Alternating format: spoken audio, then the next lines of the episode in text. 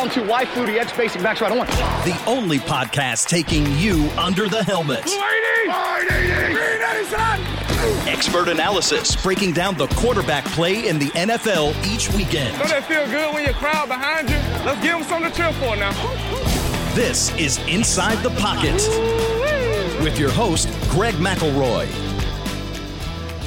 Welcome in. It is Inside the Pocket. I'm your host, Greg McElroy. Thanks so much for joining us. We are going to do a deep dive into week two of the NFL season, more specifically, the quarterback position. It was a pretty good week, all things considered. You look at the quarterback play around the league, hasn't been this sharp early in the season in, in quite some time. Statistically speaking, 51 touchdowns through the first 16 games. Uh, I mean, there's a lot of intriguing stats with what we're seeing offensively. And I think it's because even the worst teams in the league actually have decent quarterback play, which is pretty remarkable. For instance, I'm not sure anybody expected Gardner Minshew of Jacksonville to play as well as he's played. Jacksonville coming into the league, probably one of uh, one of the teams with the lowest expectations. To be fair, probably. Well, Gardner Minshew's playing his tail off even though it was in a losing effort this past weekend. Look, as far as everything's concerned, man, it was a pretty dang good week for quarterback play. And we have to start. We have to start like we always do with the gold star, the performance of the week. And it goes to none other than the week two MVP, Josh Allen. Josh Allen of the Buffalo Bills which is pretty amazing, right? Like I have all my buddies from Buffalo. Oh, this guy, hey, MVP. Well, outside of Russell Wilson, tell me who else would make pretty dang good argument for MVP through two weeks of the season. Okay, I'm on the short list. Russell Wilson, Aaron Rodgers. I mean, you might as well throw Mahomes in there, even though I don't think he had his best stuff this past week. But when he had to have it, he made some dang good plays. Josh Allen's in the mix. Now, he's fresh off a performance in which he completed nearly 70% for 417 yards, four touchdowns. And I know what everyone's going to say. I mean, I, I can almost finish the the line. Well, he's looked great against who? I mean, okay, it's the Jets and Dolphins. They're among the worst teams in the league, but it's still. Tell me Josh Allen is an improved player. He looks accurate. He, of course, is continuing to use his legs. And he, I think, has been smarter with the chances he's willing to take. We all know he's got a gifted arm, but I don't feel like he's just throwing it for the sake of throwing it. And it's early. I mean, it's two weeks into the season, and our overreaction meter is probably at an all time high. But I'm really encouraged really, really encouraged. Now, we're going to learn an awful lot this week when he faces LA and more specifically Aaron Donald. But I, I do think that there have been some pretty considerable strides taken by Josh Allen uh, here over the first couple weeks of the season. Other performances of significance. All right. So let's throw out, we already know who got the gold star. That's Josh Allen. Let's throw out a couple of bounce back performances I thought were appropriate. One in particular came last Thursday night. It was Baker Mayfield of the Cleveland Browns. Baker Mayfield, bounce back performance recipient winner. And also, by the way, he had the highest total QBR in the NFL in week two. Well, it's against Cincinnati. I get that. I understand. I get it. Like everyone's, uh, I, I, I can already hear people groaning. It, it's okay. But what I like most about Baker Mayfield this past weekend, the stats were not eye popping. They were fine, not great.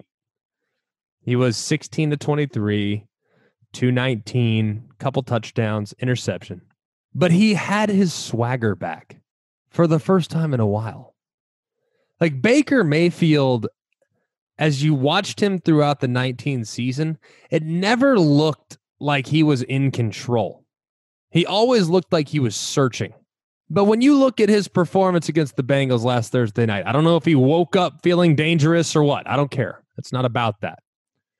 But I thought he was decisive. I thought he was accurate. And I really, really liked his willingness to push the ball down the field. I mean, he made some really nice throws in that ball game. There was a certain velocity on the football that I hadn't seen.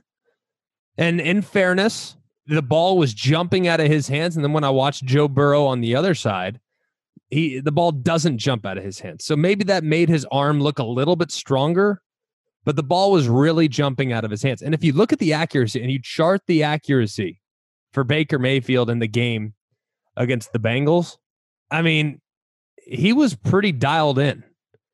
And if you look at the completions, not all the throws, but a lot of them, a lot of them were right on the receiver's face mask. I mean, right there. So I was really encouraged. Bounce back performance of the week.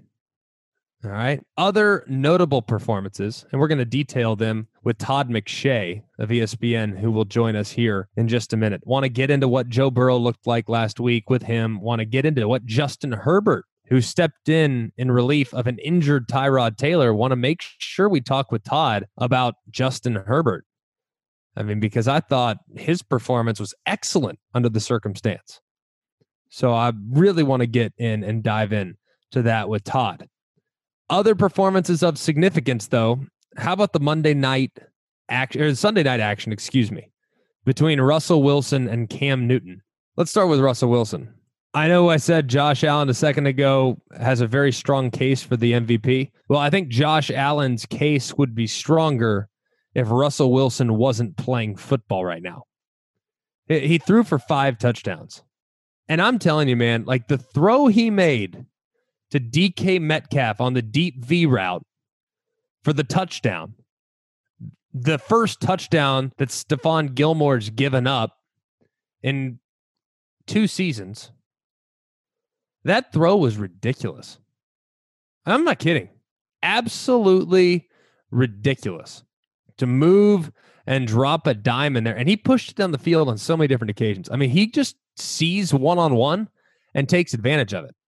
Plus, he, he's so elusive in the pocket. I mean, he has Patriot rushers coming right at him. He just makes them miss. I mean, he's just so slippery.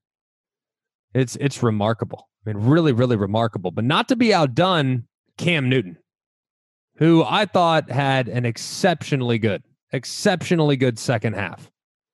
In the first half, Patriots using those RPOs, Cam getting physical, with some of the big body runs between the tackles, being accurate on some of the throws off of play action, which is obviously going to be a big part of what the Patriots are this year. Uh, I thought they did a nice job of working him into the game through some curl routes, got him comfortable.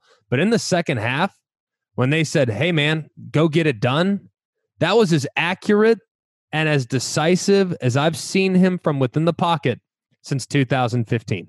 If you look at the ball placement and the velocity on a lot of the throws that Cam made in the second half of that football game, you'll you'll think seriously it was the MVP.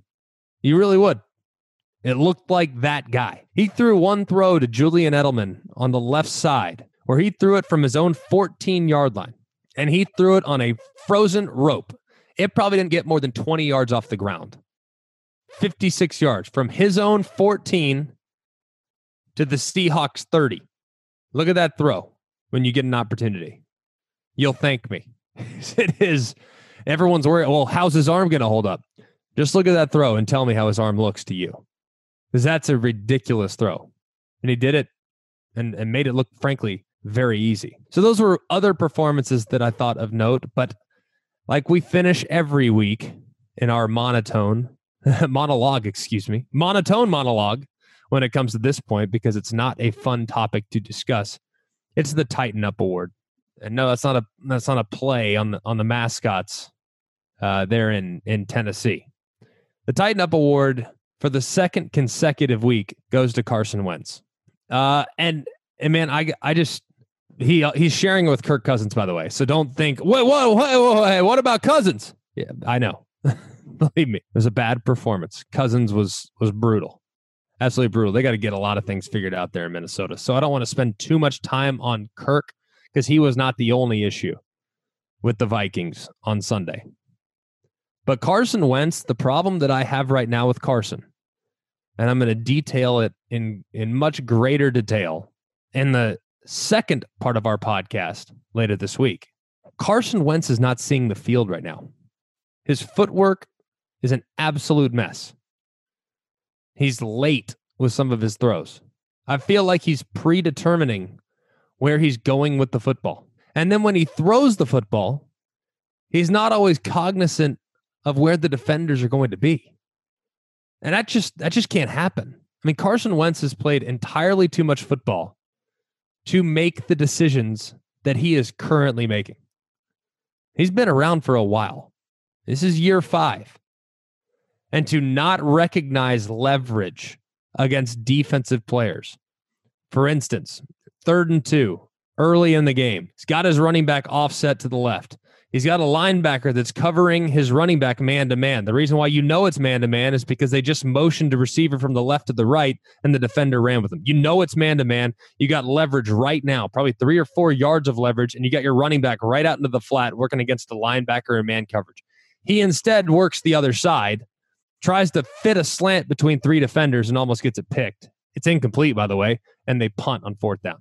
I mean, like we're this happens three, four, maybe five times over the course of the game. Just can't happen. It happens far too often. So Carson Wentz has to start making better decisions. He has to be more accurate with the football. And more importantly than anything else, he's got to get his feet underneath him. Because at this point right now, when he tries to throw, he's overstriding, He's off balance. He's late. It's a problem. And by the way, you can't work very hard on fundamentals during the season. You're worried enough about what the other team's defense is going to do. I got enough to keep me busy than to work on my footwork and fundamentals hard and drill them hard during the season. So he's got to tighten up. He really does. Uh, so does Kirk Cousins. But in fairness to Kirk Cousins, everybody on the Minnesota Vikings needs to tighten up. All right, when we come back, we are going to be joined by Todd McShay here on Inside the Pocket.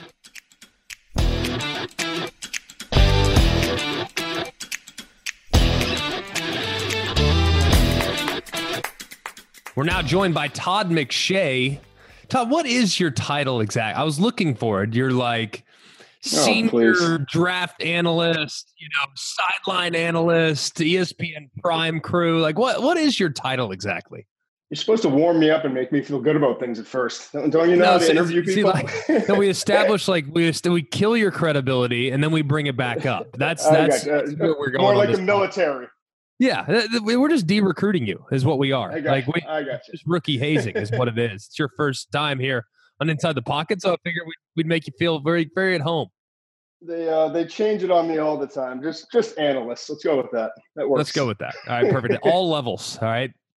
Todd does a great job, of course, covering the NFL draft uh, and being a part of ESPN's family of networks, both in draft coverage and also calling games with the college group, including Todd Blackledge and Sean McDonough. So we always appreciate our time with Todd. Todd, I, I want to start by by discussing a rookie debut. Uh, Justin Herbert really surprising uh, pretty much everybody. I didn't think he'd take the field at this point of his career, no. and I absolutely didn't think he'd play as well as he did. Let's start with his draft analysis. What was Justin Herbert coming out of Oregon? Well, and my, I mean, it's so obvious to see to see the big arm, right, and and the mobility that he has for a for a bigger quarterback. Uh, the concern I had was just watching him and, and studying his consistency in terms of his accuracy and ball placement. I thought he he improved in terms of decision making, but I question how quickly he was processing things. You know, and so yeah. I go just go back and looking at my my um, rankings now. I had, I had Joe Burrow one, Tua Tagovailoa two, Jordan Love slightly ahead of um, of Herbert at four. So I had Love at three and Herbert at four. So uh, to me, the, those were kind of the big four, and then after that, there was a, there was a drop off. But Justin Herbert, I, I thought I, was very confident he was going to be a first round pick. I had him as kind of a late first round prospect, 27th overall player in the class. Um, but again, I, he did have a lot of game experience, and I know they wanted to be a, a run first team with uh, Mario Cristobal, the, the former offensive lineman. Like they just wanted to run the football, and I never felt like they let him loose, and I never felt like he cut it loose. Or there were a lot of times where just watching his tape that I I didn't feel like he was cutting it loose, throwing the ball, and a lot of it was because they what the identity was at Oregon. So you see him in this first game, and yeah, hey, we didn't expect him to be in there. And, and what happened with uh, Tyrod Taylor and, and, and the chest, um, and then he comes in the game and plays so well. Um, it make, makes things interesting. I was amazed, Todd, and looking back at just college tape and covering him in college, he had a big arm. He didn't have great weapons outside right. of his tight end at Oregon. He really didn't have great weapons. So I'm starting to think to myself, okay, did I take I take into consideration that his weapons were maybe average to just slightly above average relative to some of the other guys in the class, like LSU's Joe Burrow, Tua Tagovailoa had incredible receivers like Jerry Jeudy and DeVonta Smith and others. Should we have maybe put a little more stock into his lack of a supporting cast? Because I didn't expect this. I thought he was a project guy, and frankly, if you had to choose one or the other, I didn't like him.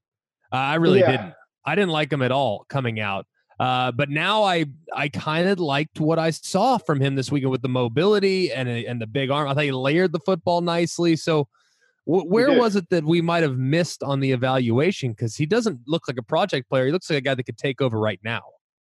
Yeah, I mean, I'll, and I'm not saying this because I had him as the, the fourth quarterback in the class, but I've I've learned over time, and I'm, I'm sure you're you're well aware, like one game doesn't make a guy, obviously, and right if he continues to play like this, and he, you know, even his, his head coach Anthony Lynn has said that if, Tyrod Taylor's healthy, that um that he will be he'll remain the starter, and, and Justin will go back to being the number two for now at least. Um, but I, yes, I think you make a, a, good point, and I mentioned part of it too. The offense that they're in, you compare that to what Bama was doing, right? And the other interesting thing too, if you're just kind of studying it and going deep into it, look at Joe Burrow in 2018 compared yeah. to Joe Burrow in 2019. I had a fifth round grade on him.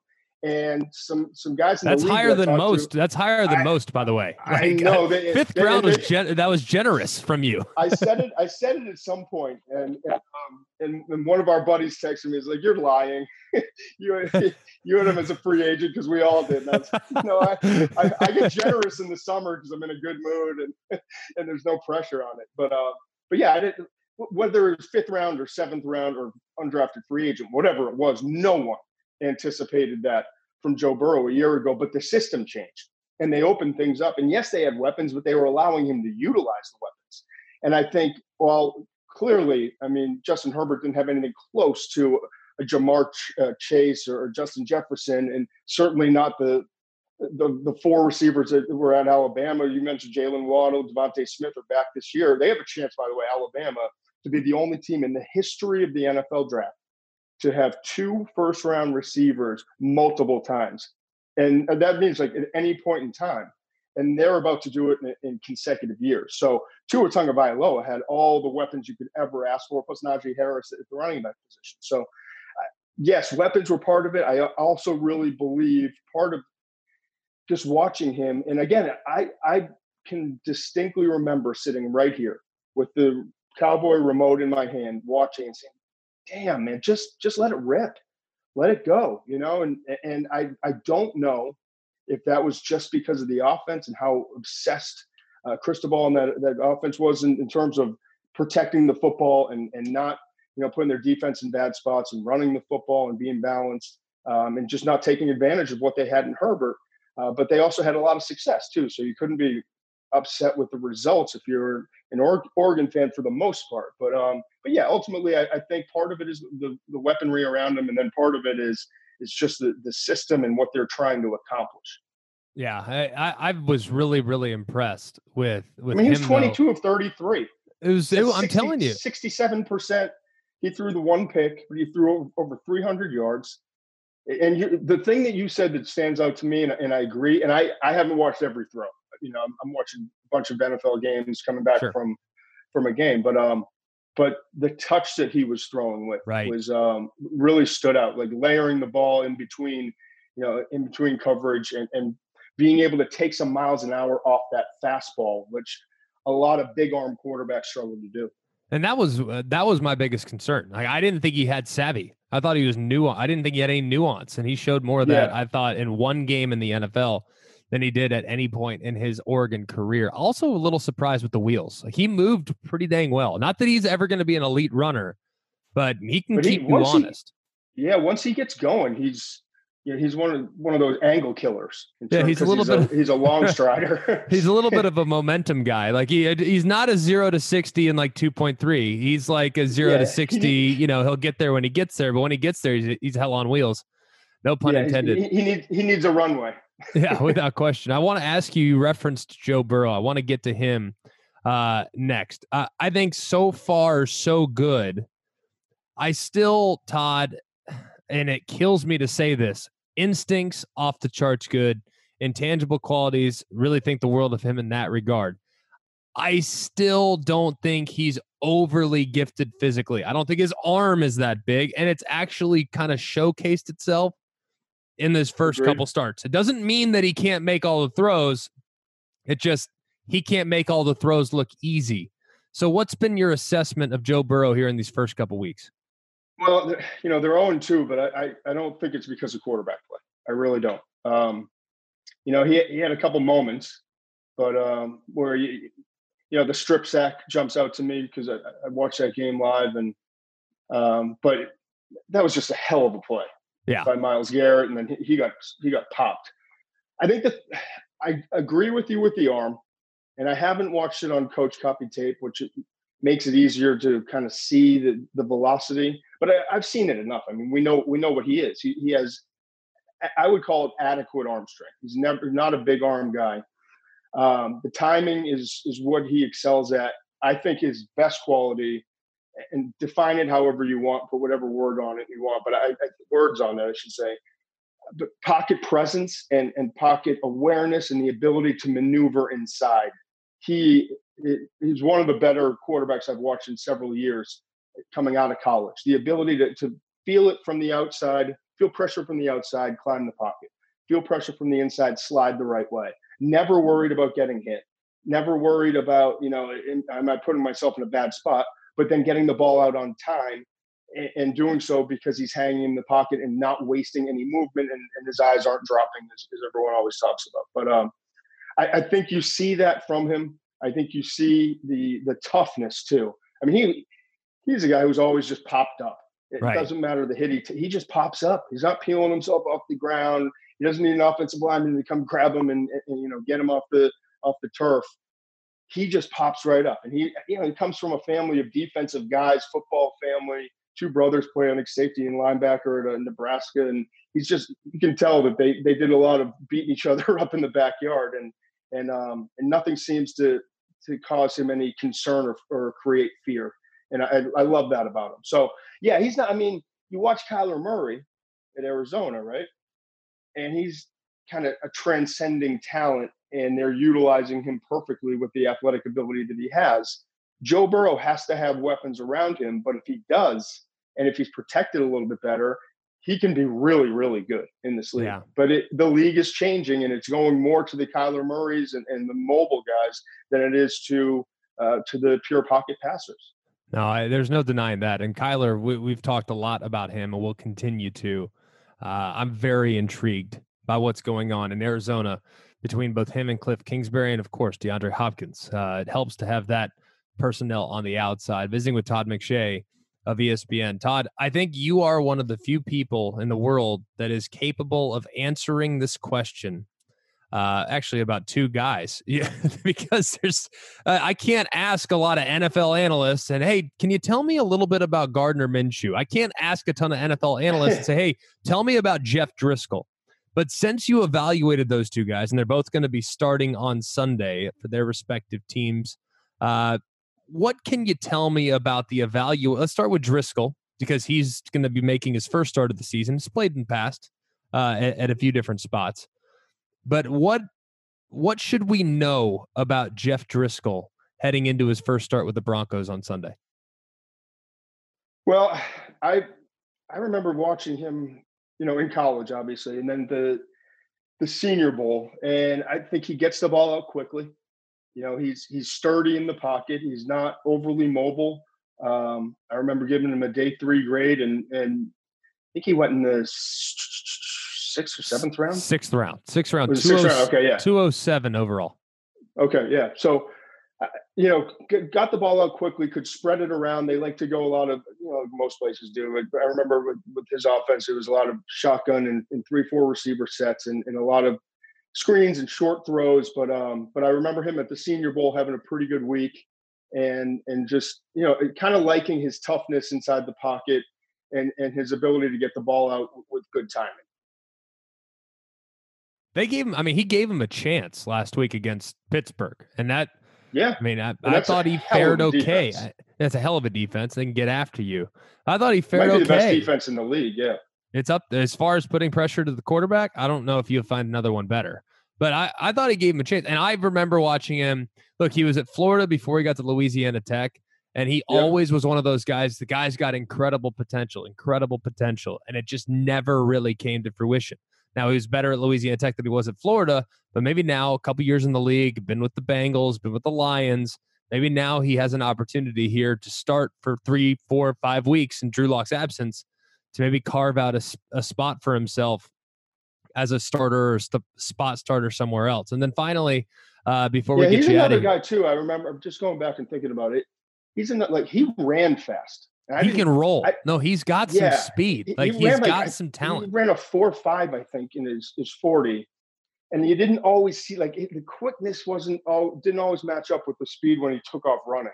And I, I didn't think he had great awareness in the pocket. That's what that's what I'm, I'm now remem- remembering going back to that evaluation. But it, it, was a lack of awareness in the pocket. But once he gets going, he can he can take off and run, and he can extend plays. No, he could scoot. There's there's no doubt. He was always very gifted, and hopefully now with with some extended playing time, he'll have a chance to showcase that with all those talented weapons that they have at wide receiver and tight end uh, in Denver. Finally, before we yeah. get you out of here, we got to ask you about Gardner Minshew. He's kind of taken the NFL world by storm. Frankly, as a guy that followed him closely in college and kind of admired his savvy from a distance, uh, I'm not shocked that he's had a pretty good career. Now, I would not say that he'd ever be a long term starter. I am shocked to say that that's a possibility but I'm not surprised. I thought he'd be one of those guys that'd be in the league, you know, 10, 12 years as a backup, yep. go in, ball, kind of like a Ryan Fitzpatrick, where he's gone in and at times has been kind of like a baller, but you know, at the same time, he's probably not the guy that's going to resurrect a franchise. So, what's been your evaluation of him to this point, and and just how much better can Gardner Minshew get? Uh, I I always remember just watching him at, at Washington State, and like a lot of those guys that are that are in that were in that offensive scheme, you know, the the air raid scheme, um, and and specifically with with uh, Mike Leach, it's just it's almost like watching a shortstop, like get the ball, pivot, get the get it out, you know. Um, but he had, I remember thinking at the time watching him, he reminded me a little bit of, of Baker Mayfield. You know, he obviously wasn't yeah. to that level, but I remember actually saying that uh, during the week of practice at the Senior Bowl. He's got that like almost a similar build to the the not not a big guy, but that thick lower body. Um, the way he carried himself, it wasn't just about the system getting the ball out. Like he would hang in the pocket and go through progressions. And I think, you know, he, he again, he has limitations and he's never going to be an elite quarterback, but I think he has enough athleticism to move inside the pocket. Really tough guy. He's shown that um, so far during his, his NFL career. And I don't, Jacksonville's not good enough around him. I, I don't think this is going to last very long. I think Jacksonville's got a, a chance to be, have the number one overall pick, and, and they could obviously wind up going in a, in a different direction. Trevor Lawrence would, would obviously be that pick if, if they are choosing at number one. But, um, but I've been impressed to, to see. I, I just like you. I didn't think that he was as poor as maybe his draft stock or some of the other, some other people. I, I, thought he had the ability to, to, hang in the league because of some of the positives I just mentioned. Um, but I didn't think that you would see him as a, a consistent starter in the league, especially as, as, quickly as it happened. No, it's it's been fun to watch, and it's something that we will continue to document. Todd, can't tell you how much we appreciate the time. When can we expect, you know, Todd's mock draft, you know, 6.0 out of 96? like, how, like when's your next draft coming Well, out? It's got to be coming out we've soon. already- we've already got the top 150 on, on ESPN.com, but uh, it's usually December, right around. You know, this year's up for many reasons, a very different year. It's usually kind of after that, after championship week. Um, but this year, the championship week, it looks like it's going to be on December 19th. So I'm guessing it's going to be right around, you know, right around holiday time. Beautiful. Can't wait. I, I, I- more than anything, I just want to see where you have Trevor Lawrence going. I want to see, and at that point, you'll have a pretty good understanding. I want you to put one out now, though, so we can just see who you think's the worst team in the league. That's that might be where I want to go with this. The, the mock drafts are, are going to start at pick number two because we all know what's going on at number one. Rightfully so. Uh, Todd McShay, Todd, thanks so much for your time, man. all right, brother. Talk to you soon.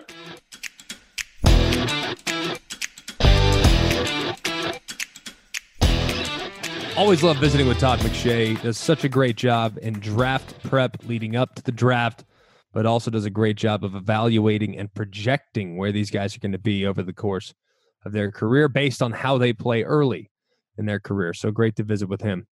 Uh, we have a surprise. This used to be one hour long podcast. However, we're going to adjust it. The quarterback spotlight, the weekly spotlight, where we go way in depth way in depth and go snap by snap in assessing a quarterback's performance is actually going to be released in a separate podcast. So that'll come out on Thursdays.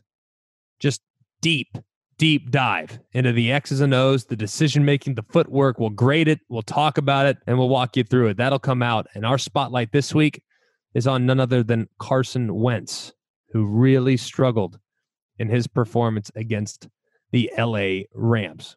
It's in there, Carson. I know it's in there. I know it's in there. Just got to find it. You were very close to being the MVP just a few short seasons ago. Just got to find it. And confidence is not an easy thing to create when you're struggling seeing the defense. For all of us here at Inside the Pocket, I'm Greg McElroy. Look forward to being back with you next week. You can download this podcast on SiriusXM app or on anywhere where you get your podcast.